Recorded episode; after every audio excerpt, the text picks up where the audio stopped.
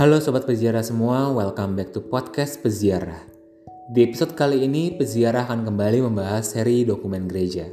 Tepatnya dari surat apostolik Patris Corde dari Bapak Suci Paus Franciscus pada peringatan 150 tahun pemakluman Santo Yusuf sebagai pelindung gereja semesta. Translasi dari Departemen Dokumentasi dan Penerangan Konferensi Wali Gereja Indonesia. Pada surat ini terdapat tujuh bab, dan kita akan membahasnya satu persatu. Bab yang pertama, Santo Yusuf sebagai seorang bapak yang dikasihi. Keagungan Santo Yusuf ada dalam fakta bahwa ia adalah suami Maria dan bapak Yesus. Dengan demikian, ia menempatkan dirinya untuk melayani seluruh rencana keselamatan Santo Paulus VI melihat bahwa peran kebapaannya diungkapkan secara nyata dengan menjadikannya dan hidupnya sebagai suatu pelayanan, sebuah pengorbanan kepada misteri inkarnasi dan misi penebusan yang disatukan di dalamnya. Dengan menggunakan kuasa hukum yang dimilikinya atas keluarga kudus untuk menjadikan hal itu sebagai persembahan total dirinya, hidupnya, dan pekerjaannya dengan mengubah panggilan manusiawinya untuk kasih rumah tangga menjadi persembahan istimewa dari dirinya, hatinya, dan semua kemampuannya. Suatu kasih yang ditempatkan pada pelayanan bagi Mesias yang bertumbuh kembang di dalam rumahnya. Berkat perannya dalam sejarah keselamatan, Santo Yusuf menjadi seorang bapak yang selalu dikasihi oleh umat Kristiani. Dan bahwa berbagai ungkapan kudus telah diberikan selama berabad-abad untuk menghormatinya. Banyak santo santa berdevosi kepadanya, termasuk Teresa dari Avila.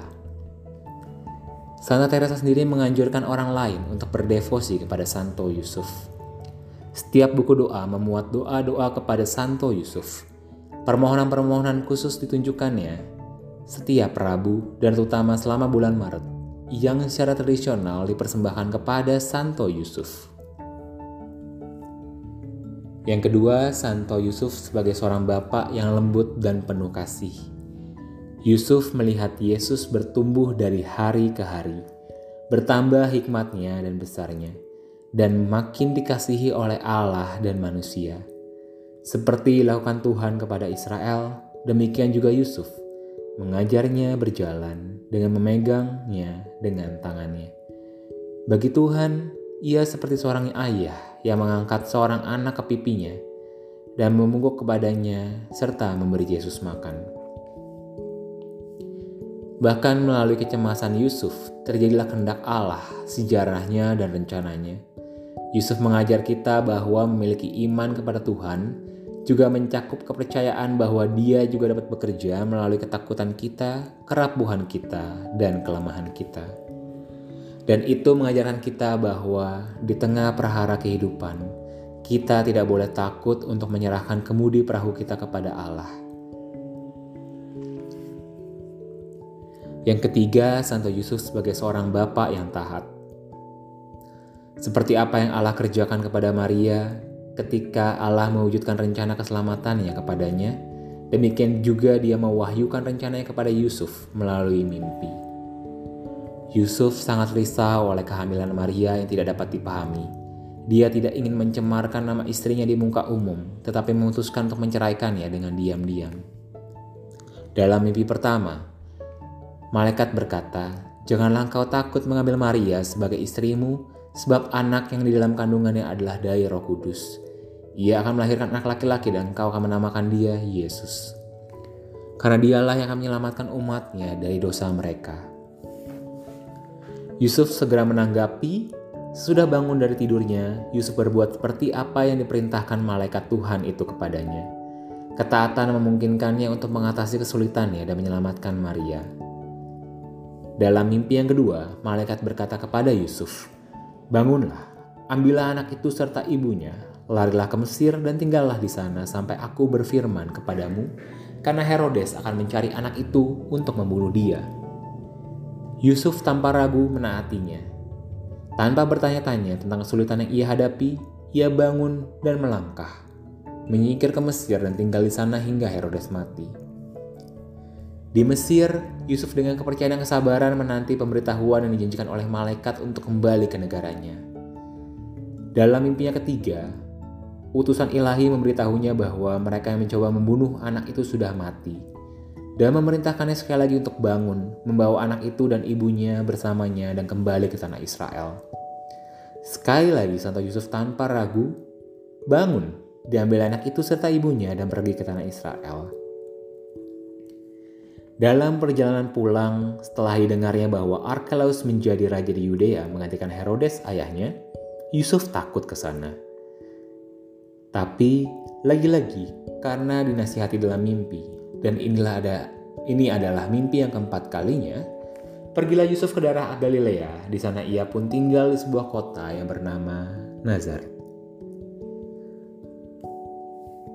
Di setiap keadaan, Yusuf menyatakan fiatnya sendiri seperti fiat Maria pada kabar sukacita dan Yesus di Taman Getsemani. Yang keempat, Santo Yusuf adalah seorang bapak yang menerima Yusuf menerima Maria tanpa menuntut syarat apa pun. Ia mempercayai kata-kata malaikat. Yusuf tampil sebagai tokoh laki-laki yang penuh hormat dan peka, meskipun tidak memiliki segala informasi, dan memutuskan untuk melindungi nama baik, martabat, dan hidup Maria. Dalam keraguannya tentang cara terbaik untuk bertindak, Allah menolongnya dengan memilihkan dan meneranginya dengan berbagai pertimbangan yang baik. Yusuf mengesampingkan pemikirannya atas kemungkinan-kemungkinan kekecewaan dan pemberontakan untuk memberikan ruang atas apa yang sedang terjadi. Dan betapapun tampak misteriusnya itu di matanya, ia menerimanya, mengambil tanggung jawab, dan menjalankannya. Jalan rohani yang tunjukkan Yusuf kepada kita bukanlah jalan yang menjelaskan, tetapi jalan yang menerima. Yusuf bukanlah orang yang mundur dengan pasif, ia adalah pelaku yang berani dan kuat. Penerimaan adalah jalan yang melaluinya karena kekuatan diberikan oleh Roh Kudus kepada kita yang diwujudkan dalam hidup kita. Penerimaan Yusuf mengandung pelajaran bahwa kita perlu untuk menerima orang lain pula sebagaimana mereka adanya, tanpa terkecuali, dengan memberi perhatian lebih pada yang lemah karena Allah memilih apa yang lemah. Dia adalah bapa bagi anak yatim dan pelindung bagi para janda. Dan ia memerintahkan kita untuk mengasihi orang asing. Saya ingin membayangkan bahwa dari sikap-sikap Yusuf, Yesus memperoleh inspirasi bagi perumpamaan anak yang hilang dan bapak yang berbelas kasih.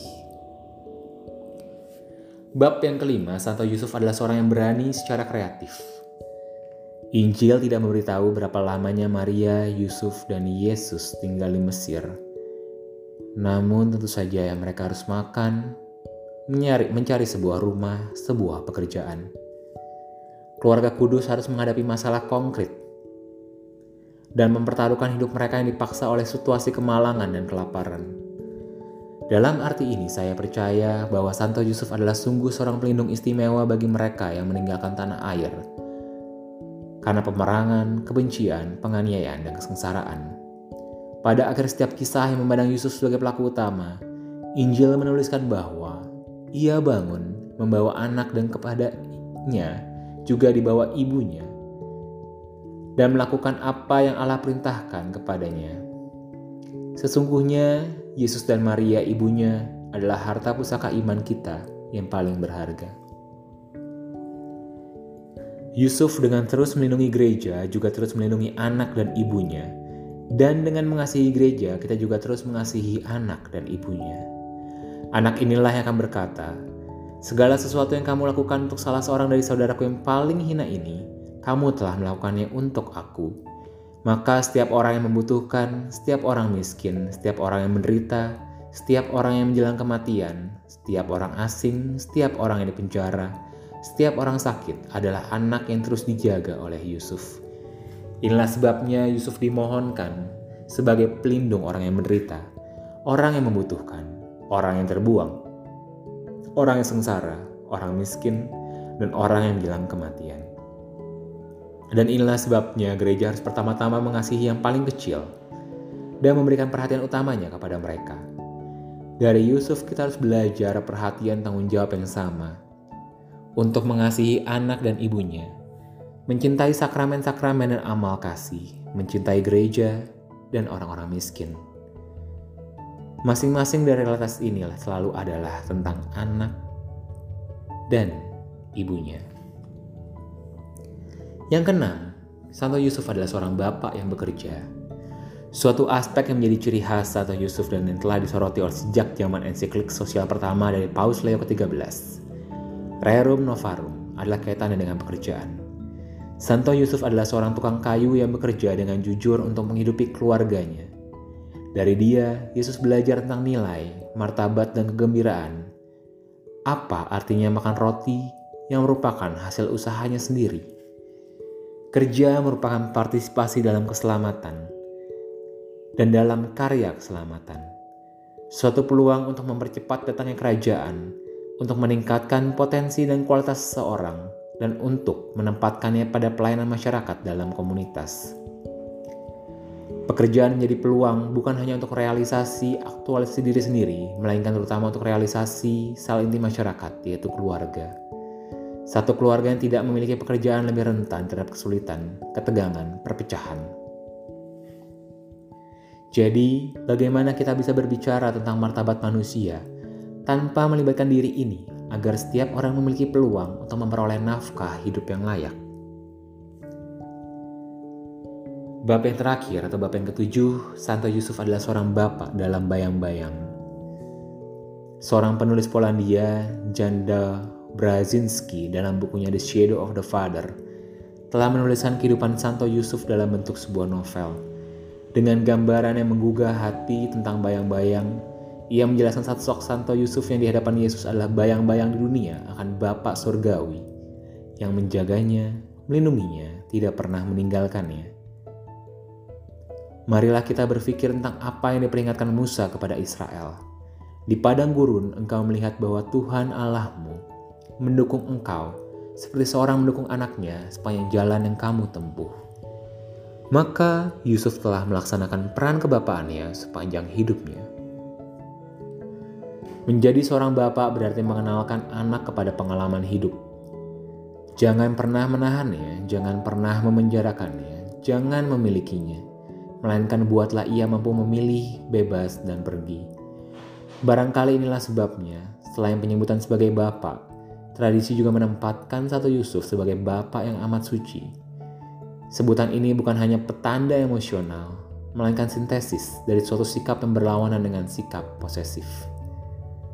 Hanya bila kasih itu murni, maka kasih itu sejati. Kapan pun kita mendapati diri kita dalam posisi menjalankan peran kebapaan, kita harus selalu ingat bahwa ini tidak pernah menjadi pelaksanaan yang posesif, tapi menjadi suatu tanda yang merujuk pada kebapaan yang lebih tinggi. Dalam arti tertentu, kita semua selalu berada dalam keadaan Yusuf, menjadi bayang-bayang Bapak satu-satunya di surga yang menerbitkan matahari bagi orang yang jahat dan orang yang baik, dan menurunkan hujan bagi orang yang benar dan orang yang tidak benar. Kita hanya perlu memohonkan dari Santo Yusuf rahmat dari segala rahmat, pertobatan kita. Marilah kita berdoa kepadanya. Dalam nama Bapa dan Putra dan Roh Kudus. Salam penjaga Sang Penebus, suami perawan Maria yang terberkati. Kepadamu Allah mempercayakan putra tunggalnya Kepadamu Maria menaruh kepercayaannya. Bersama denganmu, Yesus menjadi manusia. Oh Yusuf yang terberkati, perlihatkanlah dirimu sebagai seorang bapak juga bagi kami, dan bimbinglah kami di sepanjang perjalanan hidup. Perolehkanlah bagi kami rahmat, belas kasih dan keberanian, dan lindungilah kami dari segala yang jahat. Dalam Bapa dan Putra dan Roh Kudus.